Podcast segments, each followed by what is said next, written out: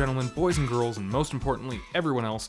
All right, real quick, we are going to get around to talking about Snake Eyes eventually, because that's the movie that we just went and saw. But first off, need to take a second to talk about theater etiquette, because some of you knuckle dragging Neanderthals need to be insulted a lot more in life than you're currently experiencing. Holy shit. Oh my gosh, over the last couple weeks, we have had some terrible people in our audiences. Today was eh, okay. We've had worse audiences than than we did have tonight, but one of the most like bizarre experiences I've had in a theater just happened, and I'm not okay with it. Yeah. Backstory on Dallas and Paige. Mostly on Dallas. He hails from Southern California, the Burbank area, where movies are made, and was raised to have the utmost respect for films that are made and the effort that went into making them.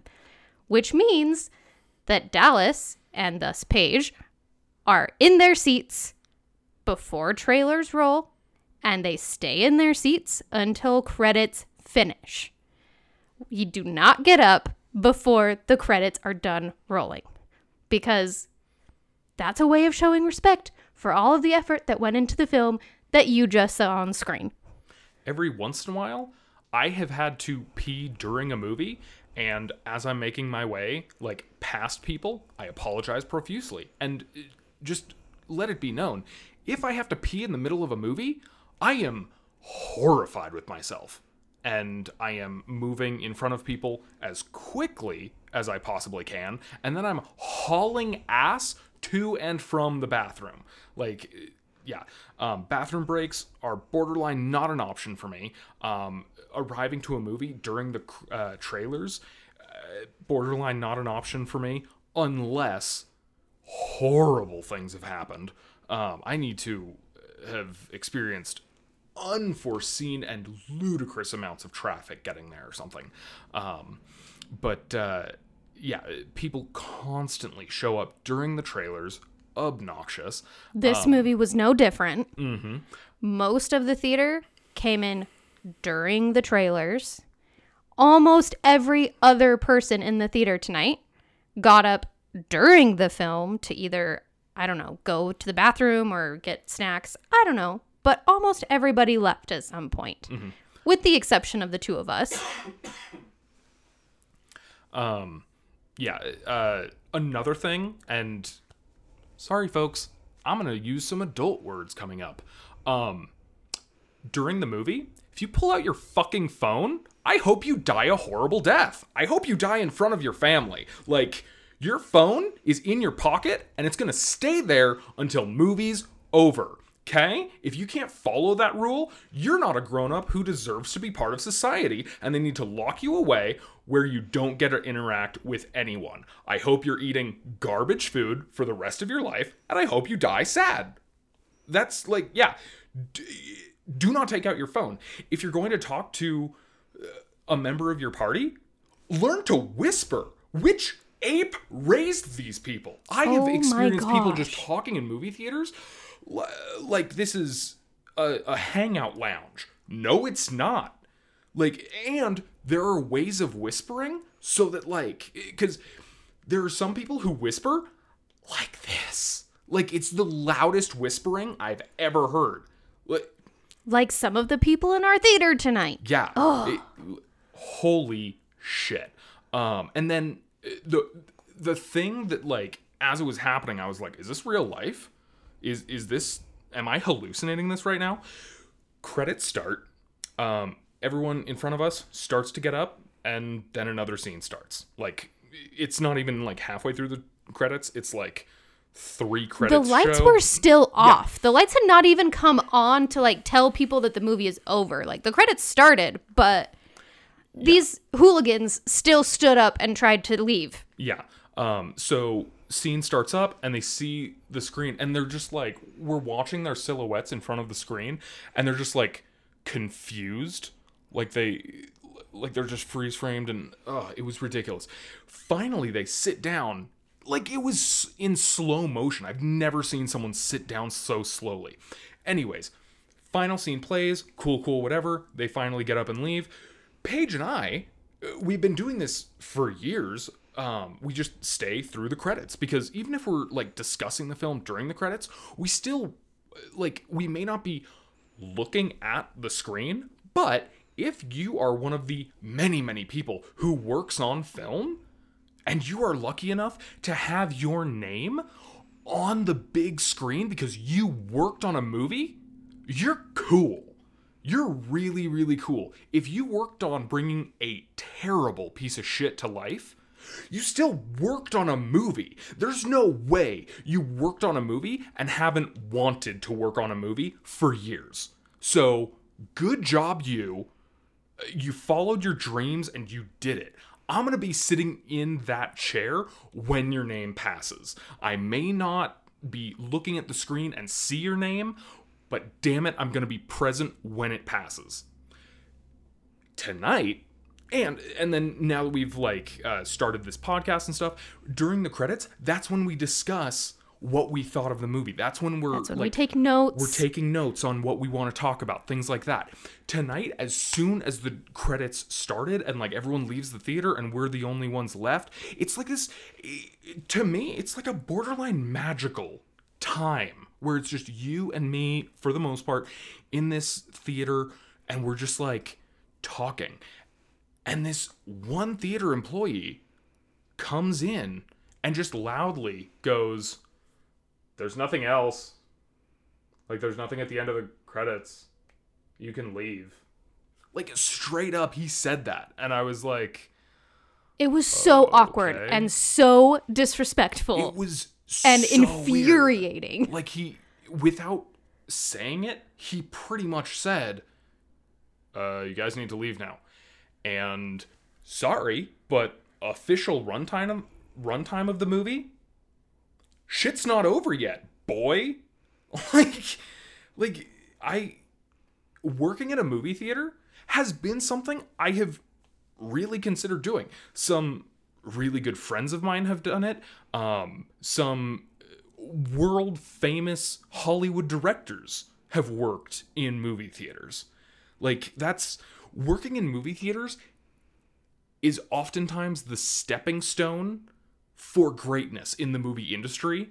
And this mouth breathing overgrown child just came in and was like why why are you staying so long? There's no reason to do that. I need you need to to be sweep." fired yesterday. Get out boy. Go. Um yeah uh I, I feel like oh okay. Um just if we're already discussing like horror stories i think i should tell the once upon a time in hollywood story. Oh my gosh, yeah. holy shit. Th- this is the time um we i was so livid we ended up getting money back on our tickets.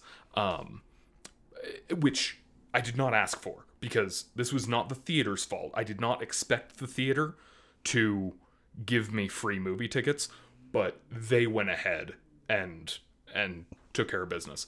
Um we are sitting there watching um once upon a time in hollywood. This is like opening night or second night. Opening It- weekend. it was, It was definitely early opening on. weekend very early on. And literally like 20 minutes into the movie this again adult words this motherfucker right behind us starts taking texts on his phone like His phone was not silenced. It was was, not on even on vibrate. It made a freaking noise every time he got a text message. Mm-hmm. First of all, who even has their phone on ring ever anymore? right like so yeah he keeps answering texts and then i kid you not takes a phone call in the middle of the theater halfway through the film bitch takes a phone call in the middle of a Tarantino movie. And I remember the first line of conversation. He says, Hey, what's up? Yeah, I'm just in a movie. I don't know, some 70s movie. Are you shitting me right now? The new Tarantino movie is some 70s movie to you? I hope war crimes are committed on you. I hope bamboo needles are involved with your fingernails. Like, holy shit. I hope none of your relatives are proud to be related to you. Oh my gosh. So I got up, walked out of the theater, went and found an employee, and I was like, there's a dude on his phone right now. And the guy was like, all right, I'll send someone in immediately. And and then the manager also said, no matter what happens, come find me after the movie. I said, okay. I walked back in and I watched this uh They had an employee come stand in the theater employee, for a yeah. good probably 30 minutes. not sure it was that long, but like it was not a I went and checked. It was and- not a peek yeah. in and see thing. No, he stood in the doorway very respectfully and like the I would not have known he was there if I had not gone out to talk to the manager. This gentleman working at the theater um, stood there for several minutes until and during this chunk of time the guy was off his phone, not receiving texts, giving zero proof of what happened. So finally, this theater employee leaves because y- you can't be spending your entire shift just standing in a theater uh, playing hall monitor. So I get it. He leaves. That's that's fine. You you did more than what I expected of you. Thank you so much.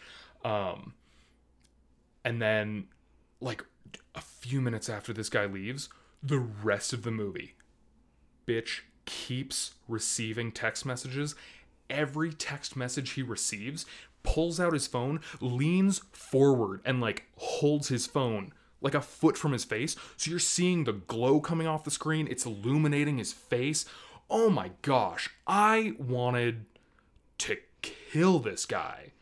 Like, oh my gosh, I was so mad. And so afterwards, go and find the manager, and, and very respectfully, I just go to a, one of the employees. I'm like, hey, manager asked me to come talk to him, and he's like, oh yeah, I'll go get him. Guy comes out, immediately re- recognizes me, and he's like, hey, um, did the guy stop? And I was like, he didn't. And he was like, I'm so sorry. I sent a guy in, and I, I straight up, I was like, I saw the guy. He, yeah, thank you so much. And uh, this dude wasn't on his phone while your employee was there, but thank you so much. And the guy's like, oh, I feel terrible. You know what? I'm gonna hook you up with uh, two free tickets. And I was like, you don't have to do that, but oh my gosh, like, and then that was down in Utah. That was the Vineyard Megaplex. If any of you guys are in the Utah area, Vineyard Megaplex, my hat is off to you. I highly recommend that theater. They know how to take care of their customers. Um, but uh, yeah, so didn't have to do that, but they did it anyways. It was really, really cool. That one guy needs to be beaten to death, though. Um, so. 13 minutes into the podcast episode, I'd Thank say you for should coming to our TED Talk. we should probably start talking about Snake Eyes. Oh my gosh. Sorry about that. Um, thank you for listening to our rant. And if we've just complained about anything that you do on a regular basis, um, Repent and change your ways. yeah, stop immediately. What the hell's wrong with you?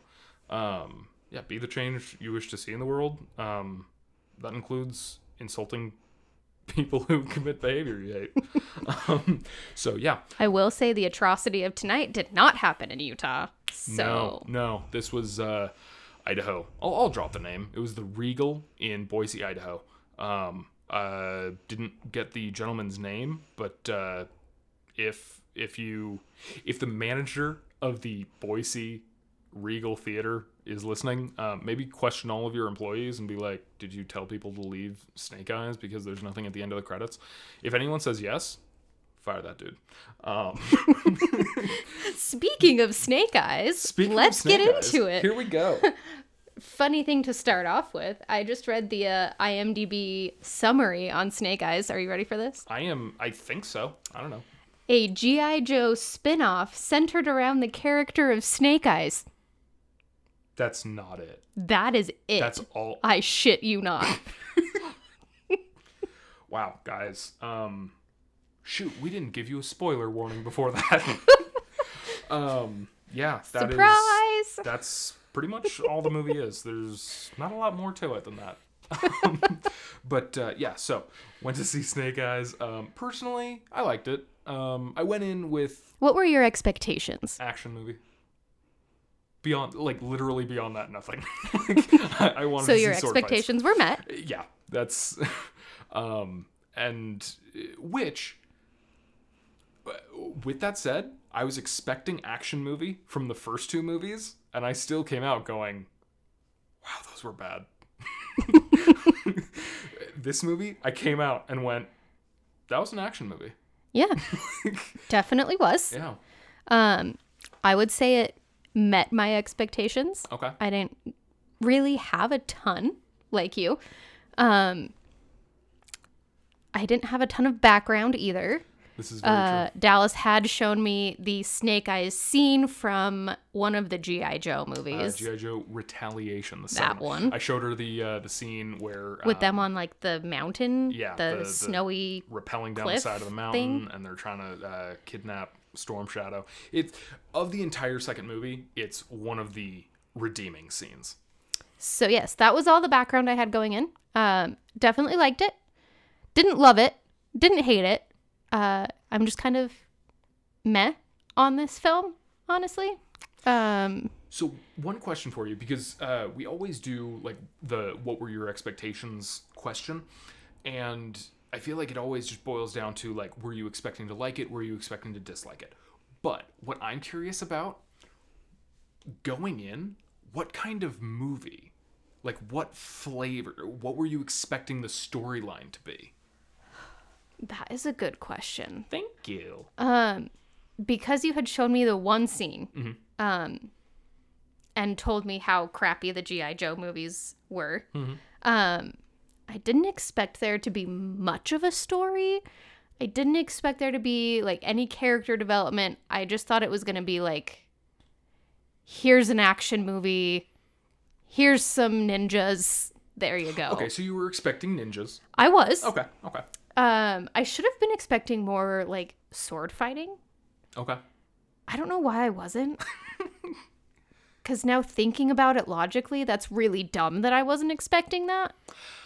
I mean, I could have seen like uh, I I was honestly expecting a bit more of um, almost a Jedi type story where it's like Okay. I'm a Jedi, so I have a lightsaber, so you know I, I'm sort of the the character carrying a sword, but when I go up against exclusively people carrying blasters, yeah, that makes sense because only Jedi carry lightsabers.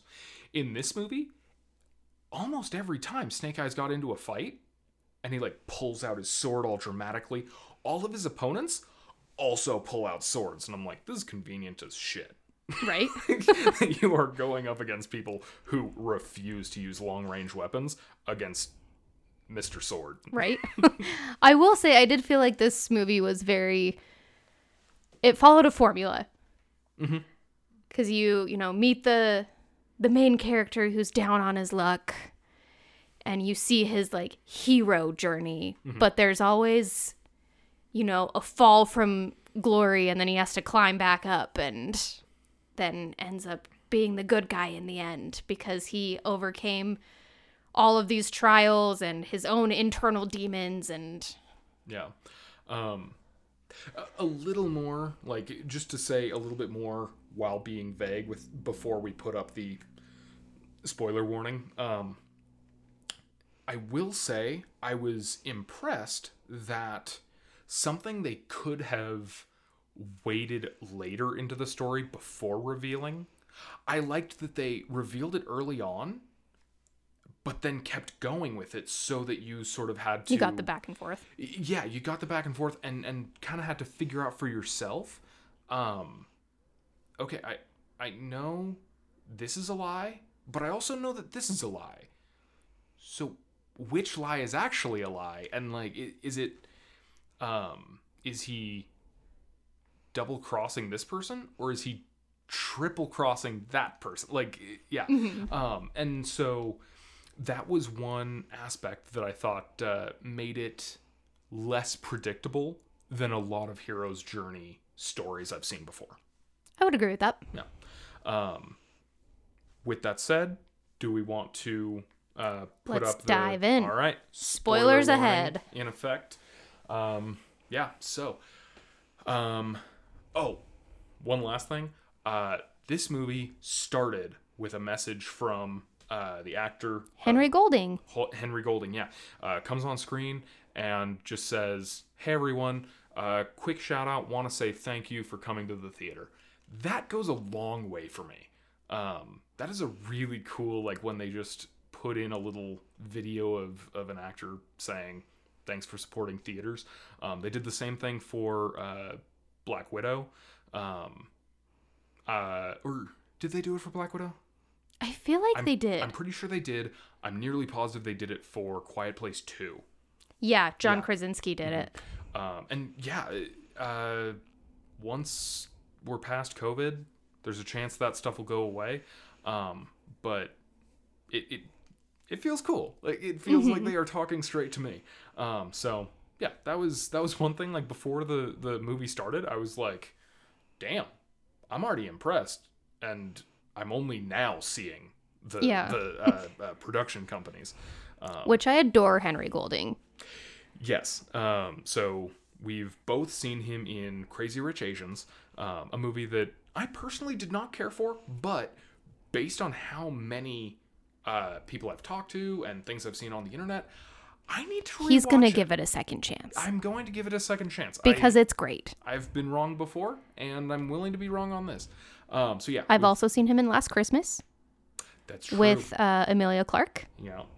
Um, and then we have both seen him in The Gentlemen. The Gentlemen, yeah. yeah, a movie that uh, we both very much enjoyed. So, uh, for the most part, um, uh, I've I've been impressed with him because regardless of how I felt about Crazy Rich Asians, I thought he did well in Crazy Rich Asians. He did. Um, so, yeah, and I think he's got a good look to him. He's taking um, he's taking cool, interesting roles. Very different roles too. um and and taking this one um was controversial. Um and we'll get into that later. Um but controversial in a way that i found very very interesting. Um but yeah. Um so yeah uh really dug seeing him open with that uh getting into the story. Um We, start out with a flashback scene. Mhm. Um, in Washington State, it's it's a young kid and his dad. Um, I I do like, from what I remember, we never learn his real name. I think you're right Yeah. Um, so because he doesn't. Yeah, yeah, um, his his dad never calls him by name. Um, never calls him by a nickname. It's not like hey champ or something like that. He Yeah. just, he's talking and you know I, I feel like on this podcast I rarely call you Paige. I mean, in real life, you rarely call me Paige. Yeah, like but we just we talk so that like if there's not reason to use your name, I don't say your name. And so um yeah, they just sort of play the scene like that where because they're talking directly to each other, there's never a reason to use each other's names. Yeah, Um, but we find out that they're in a safe house, yeah. Uh, which is basically this like cabin in the woods. Mm-hmm. Um, they hear like a noise in the the forest as they're coming back to the cabin, um, and then the dad realizes, "Oh crap, we need to leave." So he tries to get his son out of bed like in the middle of the night, and ends up being too late. So he tells his son, you know, stay in this room and don't move. Which, of course, then the nine year old boy opens the door so that he can see what's happening. Which, um, yeah, foolish young boy. However, if I'm seeing the scene from little boy's perspective, thanks for letting me see what's going on, kid. True. If you didn't open the door, I would see nothing more than a door, and I want to see more than a door. So thanks for opening it. Yeah. So the bad guys come in, Well, they're talking to the dad. before that happens, they do the cliche that I always love. 10 times out of 10, I love it. He steps out onto the front porch. They're uh, already like sh- aiming laser sights at him. And so this guy comes out and he's like, How about you drop your weapon? So the guy tosses his gun down. And then the guy says, I mean, All of all of your weapons. And then he pulls a gun out of his back pocket, a gun out of his other back pocket, a blow dart gun out of his cleavage, um, a throwing knife set out of his ass crack, uh, nunchucks off his forearms. Uh, he pulls uh, some pepper spray out of his mouth. Um, He's being dramatic, just so you know. but he's just like pulling shit out of every crevasse that he has. Um, very similar to uh, in the Two Towers when they're going to talk to King Theoden for the first time, and they're like, "You need to give us all your weapons." And Aragorn, Gimli, and Legolas just start unstrapping, and like every time they take a weapon out, it's not just like, "Oh yeah," and also my knife. It's like, and like they pull it with aggression, just to peacefully hand it to the guard. Like it, It made me think more of Miss Congeniality when she's Yeah. pulling them all out of her evening gown. yes, um. Anyways, we digress. yeah. Um, So such a great. he concept. pulls out all of his weapons. They come in, they're like negotiating, I guess. We don't really see a ton of the conversation. Um, but then the bad guy is like, I make decision by rolling dice. So Such you a- need to roll. If you win, you live. If you lose, you die. Such a stupid Batman movie style gimmick thing. So the dad has to roll. He rolls, drum roll, snake eyes, Holy shit! Didn't see that coming. double ones, Oh my gosh. which means What? that you lose. yeah. Uh, so then he goes, the bad guy goes to kill the dad. The son tries to stop him. Doesn't work. The son escapes. The dad still dies. He gets shot in the head, and then they set the cabin on fire. Um, and some, for some reason, the bad guys just like didn't care that there was a kid somewhere in the woods. Well, like the kid runs off, and then I think they like go out and like look in the forest, and they just sort of like see that they're surrounded by pitch black forest, and they're like, "There's no way." Like he could have run off in a literal 360 degrees of options. But I mean, they could have at least tried. I mean, I guess maybe, but like, I, I, that would have been hilarious if he's just standing in the woods and the guy's like, find him, and they go running off. Like one goes east, one goes west, and the kid is just standing there north of the cabin. Like, they're those dumbasses are never gonna find me. that would have been amazing. I would have loved that. Um, and then like you could have had one of the henchmen just bitching about like why didn't we bring the dogs? I told you we should have brought the dogs. Right? Like, and the other one would just be like, you were only My saying that because you like bomb-sniffing our turtle." dogs. um, yeah, we should have written this movie. Um, Would have been so much better. yeah, but we digress. Uh, so then after that whole scene, we go to present day, where Snake Eyes uh, is in this like fighting ring, it's kind of like a cage match, but uh, kind of like There's- MMA. I don't even know. Yeah, there, there's uh, concrete blocks to jump around and stuff, and a lot of it is just like throwing punches and then screaming at the audience in celebration. and then the audience throws Yeah, at some point sledgehammers and chains they and can just be like, "I want to watch you kill this man with the thing that I brought from home." Yeah, like do they write their name on it and hope they get it back at the end? Right? Like, is there just someone up in the stands just being like, "Oh my gosh, oh my gosh, he he used my revolver! Oh my gosh, that's my revolver!" Like, or is who who's just like, "Oh man, I'm going to that cage fight. Um, where did I leave my sledgehammer, honey? Where's my sledgehammer? like, are you gonna bring it back this time? No, I'm gonna toss it to a muscly man. Uh, so he ends up winning this cage match, and as he's getting his stuff, this mysterious Asian man comes to him and offers him a job to be part of his crew. And if he does a good job, then he'll help find the man who killed his father. the most mysterious Asian man gives the most cliche job offer, and then uh, Snake Eyes gives the most cliche response, which is, I don't I'm work not for anyone else. "I don't work for anyone. I'm not interested. Don't know who you think you are, but sorry, pal, hit the road. And then the guy's like, you know, I actually know a little bit about your backstory. And he's like, listen here, pal, I'm in.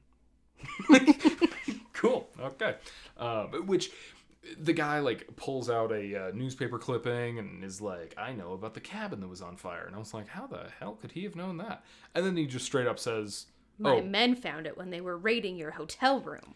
And as soon as he said that, I was like, oh, okay, okay. I, I dig that this guy isn't like overly mystic with his use of Google searches. Because I feel like in movies, there are ridiculous amounts of time where or it happens way too frequently, a ridiculous amount of times. I guess. Yes. Mm-hmm. I don't know. I digress. Um, uh, where uh, pretty much it's like, oh yeah, I've, I've scoured the internet. I can't find the answer. No one can find the answer. The answer has been lost. Uh, it's been deleted. There's no way. And then someone mysterious and very wealthy is like, I googled it and went to page seven when you stopped at six. Guys in Arkansas, like, um, so yeah, with the when he was like, I know about your father and stuff, I was like, how the hell does he know that? And he was Right. like, oh, my men went through your hotel room. I was like, oh, that's very plausible. That's literally so plausible. um, so yeah, Snake Eyes joins, and the guy's like, all right, um, I'll get you a job on the docks. And so for me, like having watched the trailers, as soon as that happens, I was like, oh, so he's not just like a random dude that's been like butchering fish for years and years, and randomly he's like an amazing fighter. He actually got this job through mysterious Yakuza man. Um, And then had to go gut fish and stuff firearms inside of them. and that was another thing. As soon as he starts putting the guns inside the fish, I was like, oh my gosh. I, I so many of my expectations and assumptions based on the trailer have been undermined. Like he's not just gutting fish because he works at a fish place. He's gutting fish to illegally put illegal firearms into uh, I don't know illegal fish. Um, um, so yeah, and then uh, walking into work that day, he it looks like he has his first interaction with this one random guy who stops him from getting into a fight with one of his coworkers or something. And then uh, later that day, he's getting fish, and that same guy comes over and he's like, "Hey, boss wants to see you." And he's like, "Oh, am I in trouble?" And the guy's like, "Someone, is. Turns out he's in trouble. Uh, random Asian friend man. Um, and so uh, they like put him on his knees, and they're like, "We're gonna kill you because apparently you You are were a disloyal." secret agent." Mm, and we don't like that. Um, but we're actually gonna get Snake Eyes here to kill you, and so um, Snake Eyes decides not to kill him, um, but instead just gives him eh, what should be pretty major tinnitus. Fires Right? a gun inches from this guy's ear, but in a at least it wasn't your face sort of way. Like Because he looked into his eyes and saw that he was good. which we do find out later that was like a line given to him by Yakuza boss. And the boss is like, How do you like that cheesy ass line I gave you? And Snake Eyes is like, Oh my gosh, you love that cheesy ass line. And I dug that. So basically, it turns into Snake Eyes and random Asian friend man against a whole army of Yakuza. Yeah, and we see them throw like four or five punches and swings, and like thirty men are dead. Yeah. that was I. I And then they're trying to escape in a truck and they get stabbed like 30 times. These yakuza act like you can't re-stab a sword. Like Right. you get one stab and that's it. And also, these trained yakuza, Suck. a- after seventy They're tries, like the stormtroopers of Yakuza. yeah, seventy out of seventy attempts fail miserably. Um, and yeah, uh, I I will say some of the choreography was pretty damn good. I, I was, was, I was yeah. happy with the choreography when it was happening.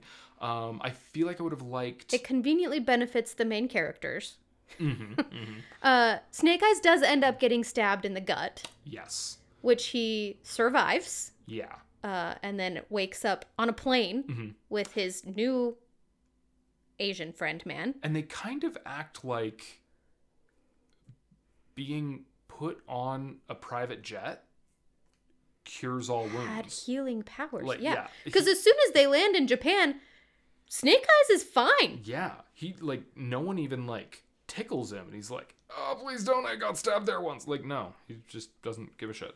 Um, and like, I kind of feel like when he wakes up and like sits up, he kind of has that like he puts his hand on his his abdomen and is like, "Oh my gosh, I feel fine now," as though he's like, "This is a nice plane. Right. I didn't get stabbed anymore." Walking through the doors of this plane magically healed my internal organs that were impaled by a Yakuza sword. Yeah, like um so yeah, uh they he wakes up on this plane, he's like, Where are we going? And Asian friend is like Home. We are going home. And he's like, I don't have a home, which is such a cliche line. He's like, Not your home, mine. And it's like, no one has ever had a conversation like that.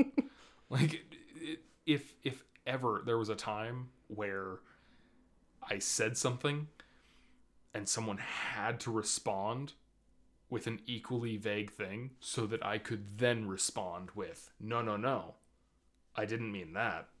I meant this. I want you to unfriend me because I am an over dramatic bitch. um, so they arrive in Tokyo, Tokyo. and uh, we get some random shots of like those um I don't know the name of them, but like Chinese drummers? No. Not What? Chinese. Do you remember that? Like it would just suddenly cut to like the people doing the drums Oh, yeah, and then yeah, yeah. people doing like a, a another um performance on stage and then but it kept like cutting to the drummer people, then the plane. Then, and then like shots of the city and like uh, people with uh, fans on a stage, and then the plane, and then some other people doing a performance, and then the plane, and then it shows them getting off the plane, going into the city, and I was like, "Is that how we're transitioning cities now? Like, are welcome to Japan. like are, are we randomly going to like go to Canada, and then it just like cuts to a lumberjack and back to the plane, and to a man watching hockey and back to the plane." And then someone getting syrup from a tree and back to the plane. And it's like, now we're in Winnipeg. um, but yeah, um, but I digress. Um, so uh, we go through like high tech Tokyo and everything's all fancy, and then we go to a Japanese castle. a Japanese castle, um, and uh, we meet his grandma and no other member of his family. True. We meet the bodyguard. Yeah, w- like there's the family is everything to him, and this clan is his family, and it's the most important thing, and it's a family. And Well, we do know that he is the last her. of his bloodline. Yeah, which so I kind of feel like you got a weak ass clan.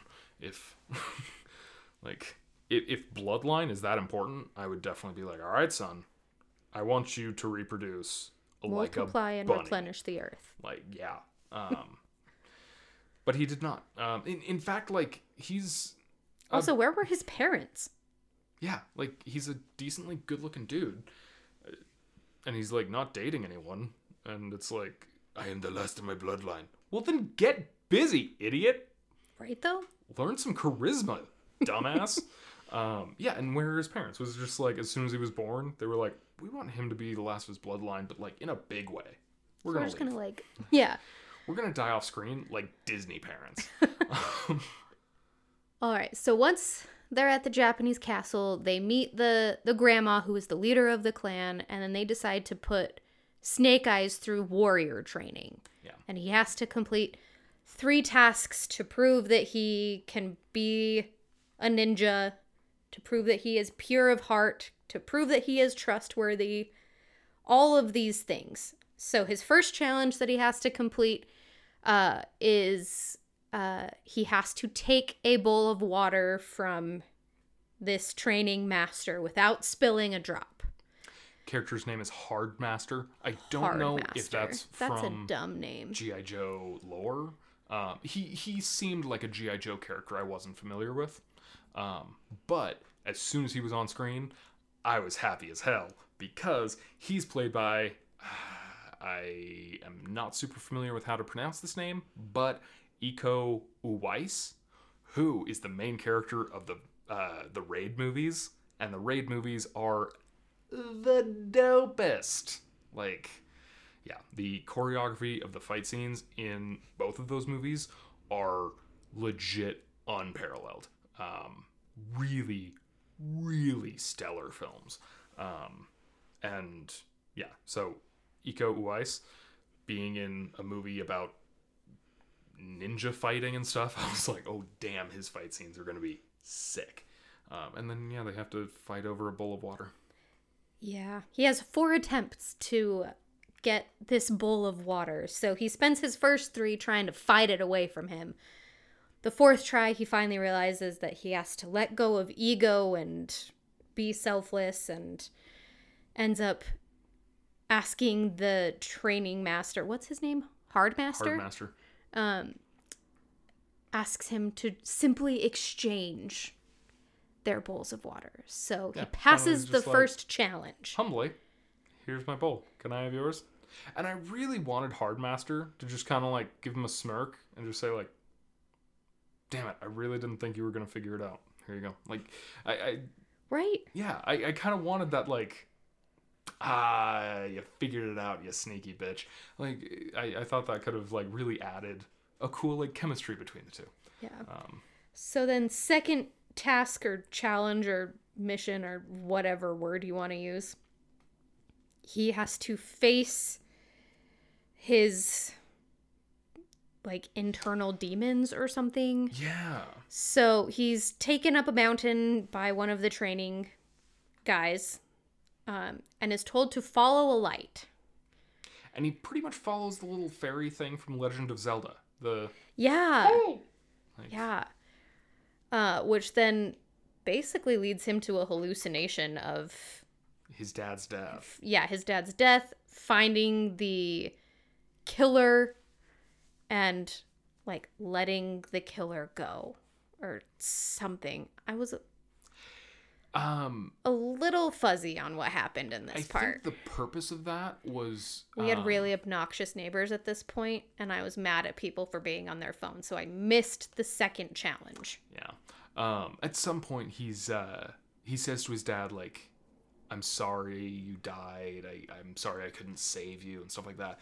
And his dad pretty much says, "No, you were a kid, and my goal Was that, that at night was that to point? I thought that was It- later. It may have been later because I feel like there is another like flashback with his dad.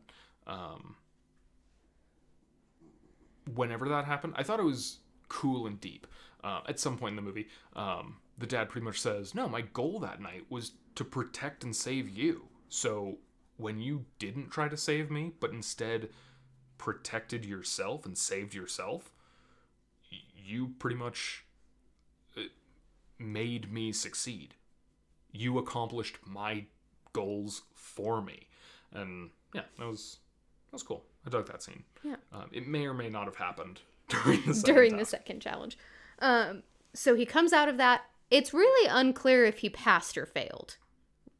Yeah, he he very he turns to uh, the blind master guy and says, uh, "Did I pass?" And the blind master's like, it, "It's not really like a pass or fail. It's it's like, uh, did you, I don't know, do a good job? I don't know. it's it's so vague. Um, And then his third task is in a pit in this mountain. Uh, and he has to face three giant ancient anacondas that um, can tell if you're a main can character or tell not. yes can tell if you are pure of heart and if you're not they eat you Yeah, but they are going to um, mad dog you for several minutes. oh yeah they'll just keep like getting in your face and yeah they're like giant they're like Like- basilisk in harry potter 2 Mm-hmm. size but they keep getting all up in his shit like they're the face stealing spirit from avatar yes like pretty sure that's end of season one i think it may be season two um but yeah um they just keep on and then there's this moment where like the one is like coming up on him and it's really dramatic. And then he finally like, you know what? I'm pretty sure you are the guy on all the posters. I'm not gonna kill you. And he sort of gives him a thanks. Hold up, and it it's a substantial jump scare, I would say. Yeah. Yeah, Snake comes right at the screen.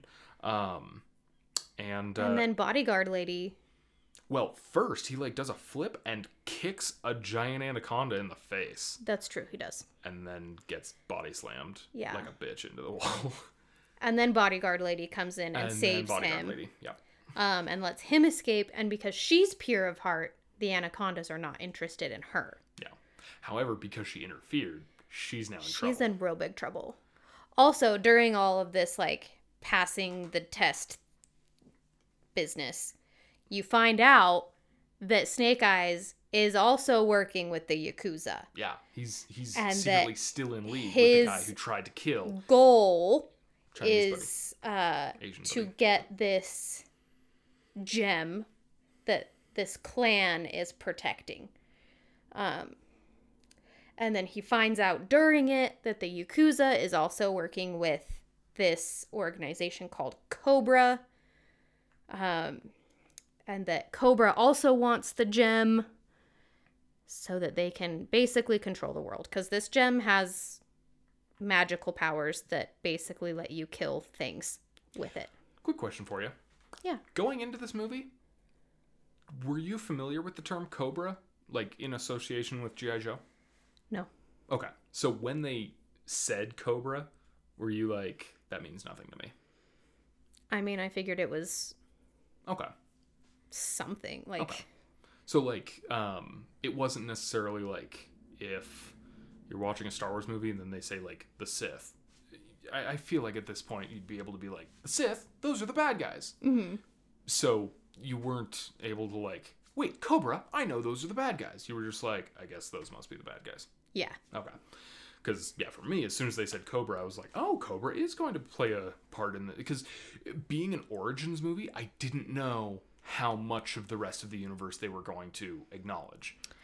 I did not know going into the movie that GI Joes are referred to as the Joes and that they are like a a group of super soldiers? I don't know. Um, I, just Of like double o sevens maybe? an I don't know. Task force, I think, is probably the term they'll they'll use in the script eventually. So yeah, they send in a Joe Mhm. who is a female, Mm-hmm. a female Joe. Yes. Um, her name is Scarlett O'Hara, Which which is so dumb, and she's a terrible actress. Okay. Um, I I think that she was not given a great script, Agreed. and several times where you were like, "This lady is bad." I was like, eh, I I feel like if you gave that line to some of the best actresses out there, I feel like they would still be like, "There's there's no good way to say this line. this is terrible." Um, but I just looked it up. That's Hugo Weaving's daughter or niece or something. But oh, babe, Hugo Weaving is Mr. Smith in the Matrix movies, and he is Elrond in Lord of the Rings, and he is Red Skull in Captain America: The First Avenger. Okay, I believe you. He's- He's the voice of Megatron in the Transformers movies. He's in Immortal Engines, unfortunately. I'm pretty sure. Is he? I'll look that up. We digress. We digress. Um, so, yeah, uh, she's apparently related to Hugo Weaving, um, and she's been in several really big movies. She was in that Ready or Not movie that looked like it starred um, Margot Robbie. Um, do you remember that? Like she she gets married, and then like all of a sudden the guy is like, "Oh yeah, my family does this crazy like murder Oh spree game." yeah, I forgot about that. Yeah, she's the main character of that. Um, so yeah, um, she's So she plays Scarlett O'Hara. yeah, um, she's been in She's a a bunch of Joe. other movie. I feel like I need to do more research on her career to find out if she's actually a good actress or if um, if this was a good representation of her acting ability. Um, but yeah, so when they said Scarlett O'Hara, or right before, like when they showed a redheaded character, I was like, oh, I know who that is. And they were like, Scarlett or Mrs. O'Hara or something like that. And I was like, yeah, it's, it's that that's right, that's her name. And you were like, that's her name. Are you shitting me right now? And I was like, yeah. What else should we, would she be named? That's the character's name. like, it's it. You know kind of- Scarlett O'Hara is a famous movie character, right? Is she okay? I, I I think I knew that. Um, but uh, yeah, it's Scarlett O'Hara. Um, it's kind of like if um the black and yellow car in Transformers, they refer to him as Bumblebee, and then you turn to me and you're like, really? The black and yellow car is named Bumblebee? I would be like, yeah, because it's it's Bumblebee from Transformers. What else would you call him? Like, yeah. Um, Scarlett O'Hara is the main character of Gone with the Wind. oh yeah, yeah, yeah. Okay. Uh, well, she's also a Joe. Um, and then uh, yeah, I'm so, so the- sorry. they start like talking about the rest of the characters, and they're like, also, there's a lady with jet black hair who wears glasses, and I was like, oh yeah, it's uh, bu- bu- and they were like, codename Baroness, and I was like, yeah, it's Baroness, that's right. and so yeah, I was uh, that whole scene, that whole like sequence. I was like, wait a minute, I know this person, and I know that person, and then at some point, um, Asian friend, um, who His name is Tommy. Tommy, yeah. At some point, he gets really, really pissed and is about to go into battle, and his like uh, security guard lady says something along the lines of like, "I've seen that look before. That look in your eyes. It's like the shadow before the storm." And I was like, "Wait a minute, huh? He's gonna be Storm Shadow. Interesting. Okay, cool, cool." and then like at some point you whispered to me like um this movie's really predictable or is it not supposed to be obvious that snake eyes is going to join the clan eventually or something?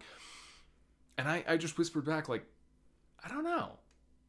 Because i knew the clan is currently set to be led by this one character and i just realized that's storm shadow. And i know storm shadow is snake eyes like arch nemesis guy um, so like that really took this movie that should have been predictable and uh, kind of gave me a little bit of a I'm not completely sure where this is going. So I was happy about that. Um, but uh, yeah, so he, he uh, passes the snake challenge, um, but then comes clean and lets them know that he's not entirely trustworthy. And as he's leaving, he's um, gonna give back the sword, but then he makes a blood oath with Tommy, and Tommy uh, is like, you know what, you can keep the sword, and he's like, well, neat, thanks for your blood. Which And- backstory? We yeah. had f- heard a line earlier in the film that this gem that the clan is protecting is sealed by a DNA lock. Uh, so when Snake Eyes wipes the blood of Tommy off of the sword, that's him stealing Tommy's DNA so that he can then go and steal the gem. Which, when we're told that, it's pretty much one of those. The uh, gem is held in place by a DNA lock. In order to get to that DNA lock, you have to walk past a huge pile of foreshadowing. Yep. Um, so, yeah. So Snake Eyes uses the DNA to get the stone or the gem or whatever. What is it called? It's, it's I don't the, know. the- This red glowing rock. honestly, it's it's the glowing MacGuffin. So Yeah, you know the term Um, MacGuffin. I do. Okay. Just in case our audience doesn't, a MacGuffin is just any item that the plot revolves around trying to acquire. Yes. So, And so he gets it. He takes it to the Yakuza because the Yakuza has his father's killer.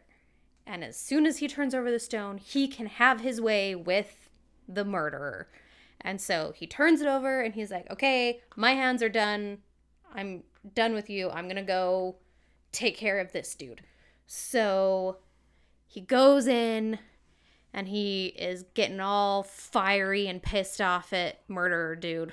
And then he finds out that he was actually part of Cobra, um, and that's why his father was killed. Um, so then he realizes he just handed over this super powerful stone, basically to Cobra, because Cobra is going to take it after the Yakuza is done with it. And that's just going to perpetuate whatever killed his father. So that's kind of his push into going back to being a good guy. He doesn't end up killing the dude. Um, decides he has to go stop the Yakuza from doing whatever it is that they're going to do. Uh, so that leads into the big, like, action scene of the movie, uh, which ends up being this, like, motorcycle car chase through the streets of Tokyo. Uh, the Yakuza guy is back at the the Japanese castle He- compound. He, speeds back to the compound pretty, pretty He's damn quickly. basically blowing everything up with the gem. Which visually is cool like twice. Yeah. And then after a while, it's just the same. You hold out your hand and something in the distance blows up Yeah. or bursts into flames. And all during this, Snake Eyes and Tommy and Bodyguard Lady are fighting. I'm guessing Yakuza? Yeah. Um. Or. Co- Or Cobra, Cobra? slash Yakuza. It's not super clear uh, on who they're he fighting. Is working. He was working with Baroness.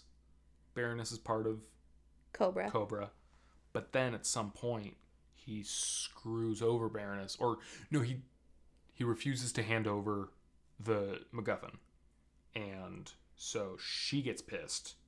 No, she at at some point in the compound they turn on her and they're gonna kill her, and so then she makes a deal with Scarlett O'Hara to and she fight with temporarily aligns with Scarlett and Grandma. Mhm. And they tried to do this whole like feminist female empowerment pose of like these badass ladies are going to team up and take control back. I feel like it wasn't so much like a oh the the female empowerment badass lady because at the same time they were pairing blind master and hard master together and and wait yeah so the two of them were pairing up for like a, like squaring up for a pretty dope fight and then the three ladies also squared up for a pretty dope fight. And then right as that was happening uh storm shadow snake eyes and head of security all get back and they square up for a fight.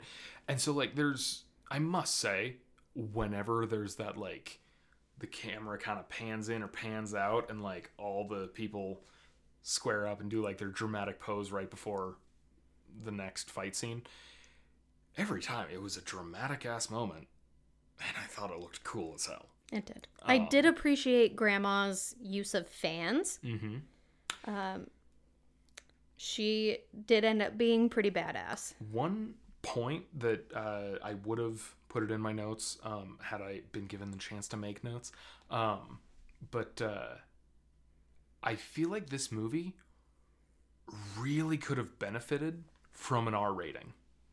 Is it not rated R? No, um, they only say the F word once, and with the amount of blood that isn't there, um, I'm nearly positive this was a PG thirteen. Um, yeah, You're PG, right, PG yeah. thirteen. Um, I really feel like you give it the R rating, you can add blood splatters to every uh, katana swish, um, and They could have gone very Tarantino. could have, yeah. Um, and you can add a blood splash every time she thwips the um, The fans. fan, yeah. Because having razor tipped fans was a thing. And like this wouldn't be the first time I've seen it in a movie. Um, but like without actually hearing like the shing or things like that, like I wasn't completely certain that she had blades in her fans. It kind of seemed like she was just like poking guys in the throat with a wooden fan Yeah. and doing it so well that it actually hurt them. yeah. Um, so, yeah, I make it a bit more gruesome, and you actually clarify it a bit more. Honestly, That's true, yeah. So all in all, they uh, get the gem back from the Yakuza, Mm-hmm. but uh, Tommy ends up killing the Yakuza guy or He just throws fire at him. using he still the gets away. using the stone. Yeah, And the whole the clan's whole thing is like they protect the stone but they never use the stone. So the fact that Tommy used it against Yakuza man was a big deal. yeah. So they put the stone back. It's safe again. Tommy gets disgraced from the family and is told that he's never going to be able to lead this family uh, because he clearly is not pure of heart. that whole concept I did really like because um it the the rules strictly state our family does not use the gem we only protect the gem okay you broke the rules you used the gem you are not kicked out of the clan you are not necess- I, I don't think they say that he's disgraced however by using it he is no He longer allowed himself. to become leader one day. Mm-hmm. And he has been groomed up until this point to eventually lead the clan. He that was his destiny. That's like his his purpose in life.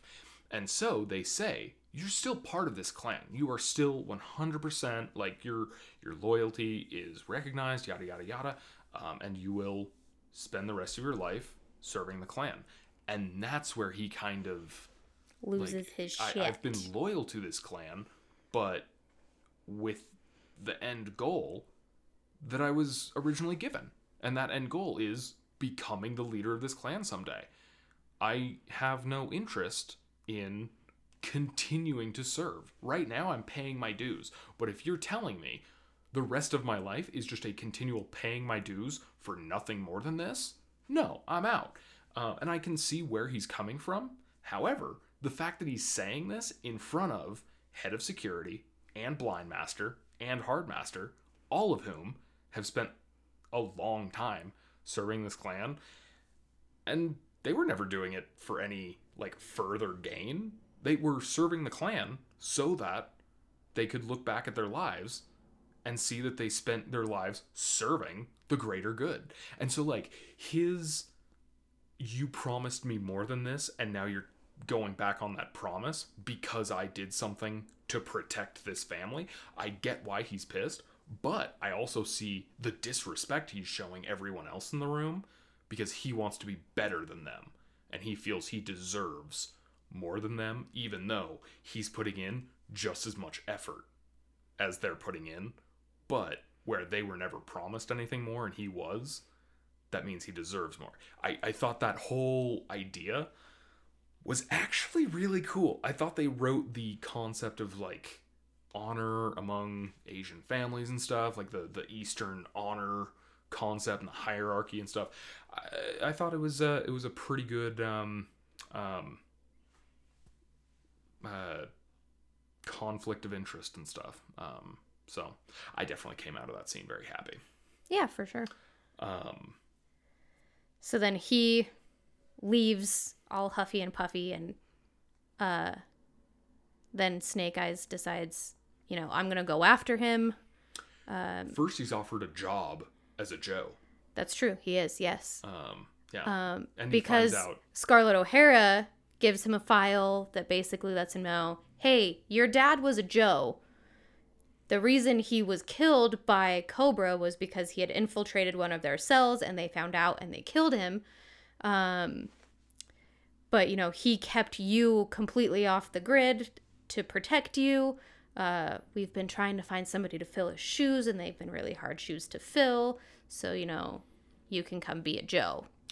and they tell him um, your dad was killed and we didn't get there in time to save him and we didn't get there before you'd already gone mm-hmm. but if you were any slower we would have taken you in immediately so and that was another like a lot of your um, identity and personality was forged by this feeling of not having any family always uh, you know feeling like the the lone wolf and stuff like that. Um, but if you if we had been faster, if you had been slower, if everything happened just a little bit later, maybe your dad would have lived, but definitely we would have given you a family you so desperately wanted. And that was a really interesting like yes, you haven't had a family, but not because no one wanted you. We wanted you and we missed like sort of the two ships passing in the night. Like we just barely missed you, but we would have given you a home, given you a family, given you a purpose, given you all those things you've wanted. Um, and so, uh, I because of that, he's sort of like, all right, I'm not going to take your job offer, but I'm definitely keeping it in mind. And as soon as the sequel Yeah, comes around, I'm said- definitely joining. He just said, I have something I have to do first. yeah, I, I need to bring Tommy home. He's going to go after Tommy, who we then see on an airplane. And the stewardess on the airplane ends up being Baroness. And she pretty much says because you've just left this clan you just lost an army. You just lost control over an army. However if you want i can give you a better army. So that's how storm shadow joins cobra which is pretty cool. Um uh two things. Uh most recent um right as uh, he says i gotta go bring tommy home they then bring out the Snake Eyes costume. And he puts it on, and then he goes out to his motorcycle. He's got the, the headpiece, and he clicks the button, and the frickin' shing, shing, shing, shing, shing, the Snake Eyes, Like the visor. like the visor comes over his eyes. It looks dope as shit. I saw it in all the trailers. It, like, as soon as I saw it in the trailers, I was like, dude, that looks dope. I really want to see this movie. And then they released the posters, and he's wearing it, and I was like, oh my gosh, I can't wait to see him suit up. And all throughout the movie, I was like, when does he get the suit? When does he get the suit? Come on. And then the final, like, chase scene happened. He still didn't have it, and I was like, I think you bitches put the final shot of the movie in the trailer like a couple of assholes and like the the longer at some point this is clearly the final fight there's no way we're gonna walk away to give him the headpiece. So yeah i was i was getting more and more certain that that was the final scene of the movie and then it was the final scene of the movie and i was so mad. Oh yeah i was i was annoyed to kingdom come when he put it on and i was like this is blatantly about to cut to credits. And then it did and yeah. Um yeah that was annoying. Um i feel like if it's to be your last shot do not sell me on this movie with that image like let that be the cool surprise um so yeah um and then another thing like halfway through the movie during snake eyes's um tests and stuff. At some point, Storm Shadow finds out there's a deal going down. There's some weapons trading hands or something yeah, in Yakuza is Tokyo. back in Tokyo. Um, and so they all get on their bikes and they uh, pretty much say, Snake Eyes, you haven't proven yourself yet, so you just hunt down the firearms. We'll take care of the actual like hand to hand fighting. Um, and those fight scenes are really cool. Um, they're in a bunch of tight alleys, but there's at least one moment. I think it was probably done with a drone, but you see Storm Shadow and Head of Security fighting a bunch of Yakuza, and then the camera sort of pans past or like swoops past um, Security Lady, and then like once it passes her, it turns around. You see Storm Shadow, and it goes past Storm Shadow.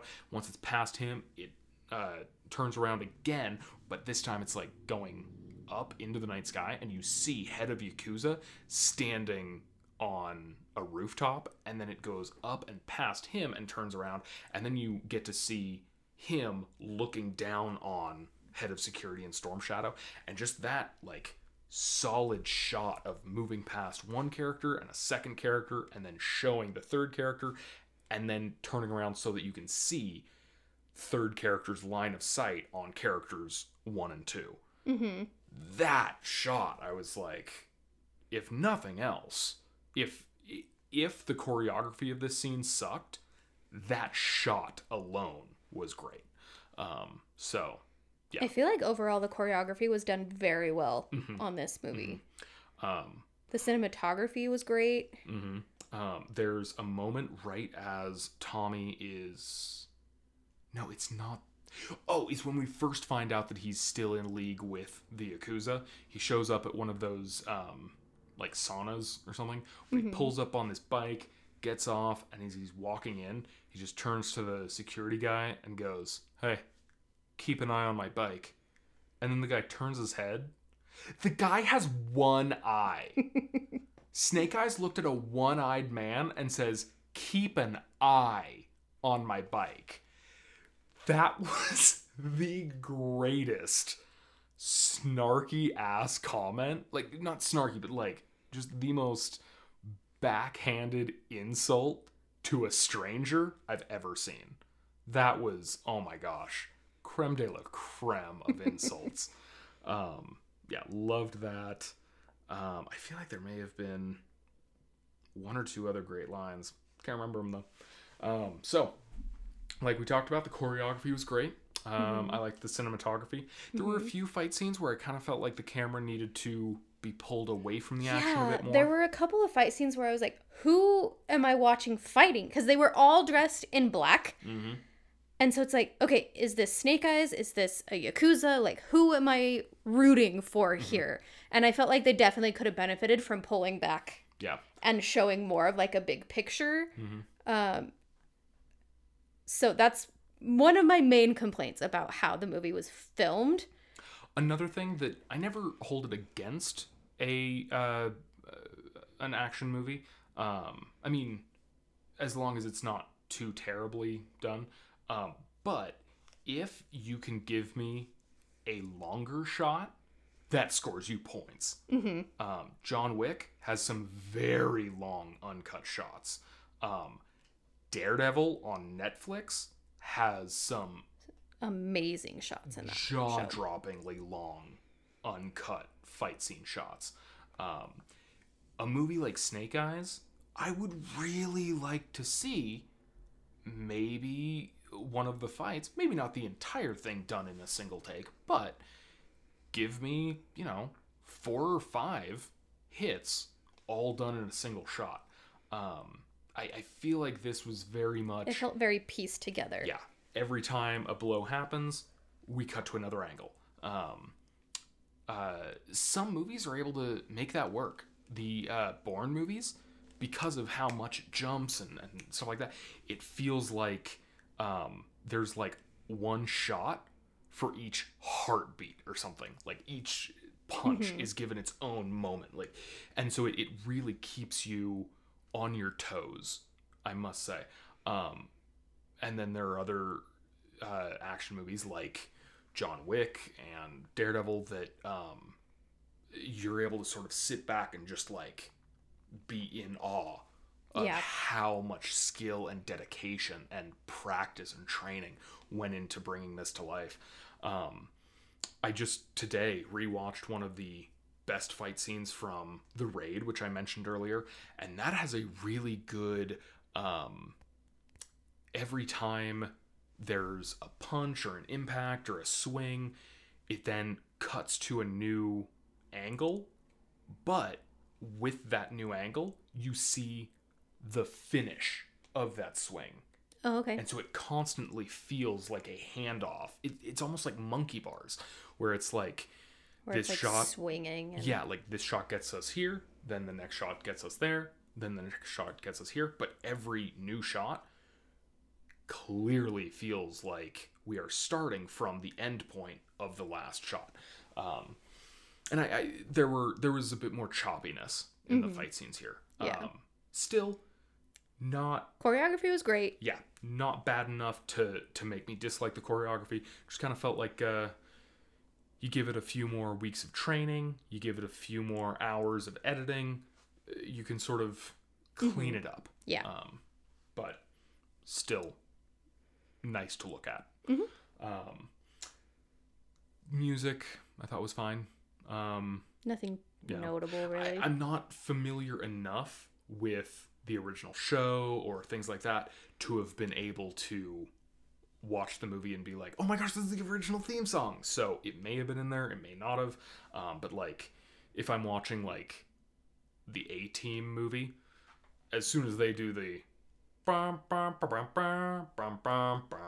I'm like, yeah, that's the theme song. Yeah, cool. And so um, my inability to do that with this um, may have had great music and it just went over my head. Oops. Um, the acting from certain people was great, from others, not so great. Um, special effects, I thought were pretty good. Um, the snakes were a little. Snakes were a little eh. Um, I mentioned before, like uh, the using the stone to blow shit up.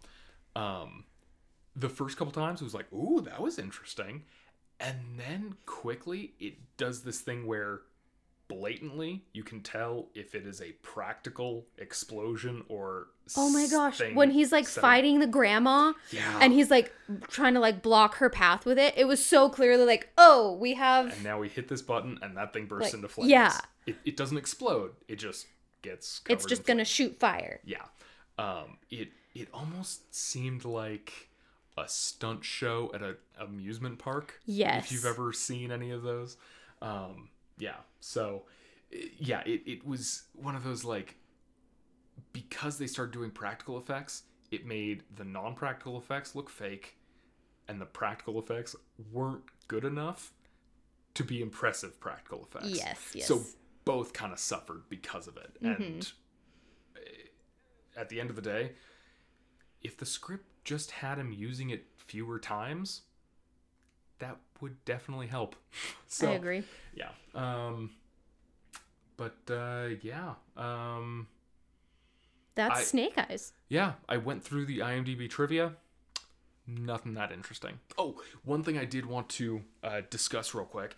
In the original story, uh, Storm Shadow is uh, Japanese, I believe, but definitely of Asian descent.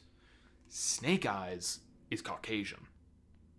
Snake Eyes is supposed to be like this outsider that proves himself and is accepted into this like ancient Asian um, clan. And so it's like a big deal, not only that he's an outsider to this clan, but also an outsider to this hemisphere of the world. Um, and so by casting Henry Golding, Henry Golding, um, uh, there were people who were like, "Oh, cool, you fixed it. You you made him Asian." And the original writers were like, "Well, no.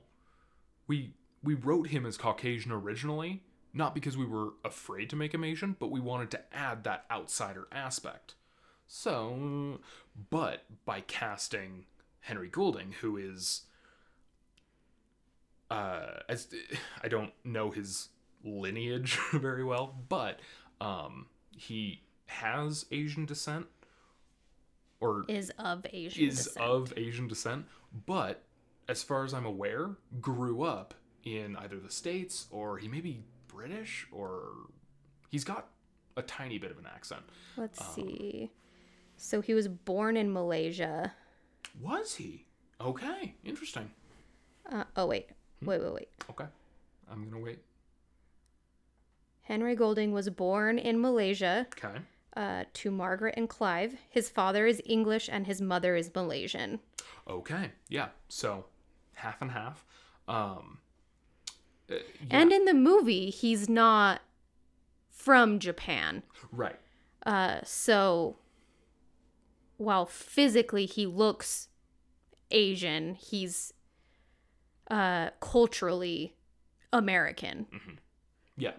Um, and so yeah, I thought that was an interesting, like, kind of happy medium sort of thing where um, you can have your Snake Eyes character be an American character, but you don't have to cast yet another Ryan Gosling, Ryan Reynolds, Chris, whoever.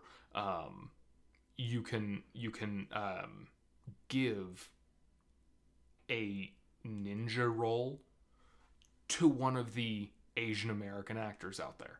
Um, and so uh, that I thought was was a really interesting um, concept, and uh, yeah, I was very uh, impressed with how that all played out. Um, but yeah, I would say uh, for me, that's pretty much all I have to say about that. Yep. Um, yeah. Scale of one to ten. Um, it's an enjoyable movie. Um, it's it's uh, a It's not going to knock your socks off, but No. you're not going to hate it. yeah. Um, if you go in wanting to see fight scenes, you'll see fight scenes. Um, if you're going in wanting to see fight scenes that you're gonna like pull up on YouTube and show all your friends because this is, this is the coolest fight scene I've ever seen. No, you're not gonna find that here. Um, if you're going in wanting to watch the worst GI Joe movie you've ever seen, this isn't it. It, I promise it's one of the first two. Um, It's very middle of the road. yeah. Um, which, okay, yeah. Um, so, yeah. Uh, once again, guys, if you are willing and able, um, I ask that you uh, give us a like, give us a subscribe, leave us a comment, uh, leave us a review, leave us anything. Uh, help us get traction. Um, if uh, if you're like, you know what, I know someone else who's also seen this movie, I should tell them about it. Please do. Tell your friends tell your family tell your barber tell your um your milkman. Do you still have a milkman? What are you doing? Just go to the store and get your own milk. Jeez. Um but i digress. We should have just called this but i digress not the real couple. We're Right. um so yeah um if you're listening to us on uh, a platform that you hate um, just know we're available on other platforms. We're available on Apple Podcasts, Spotify, Stitcher, Amazon Music, Google Podcasts, and Radio Public. Um, so yeah, give us a review on all of those, and like us on all of those, and subscribe to us on all of those.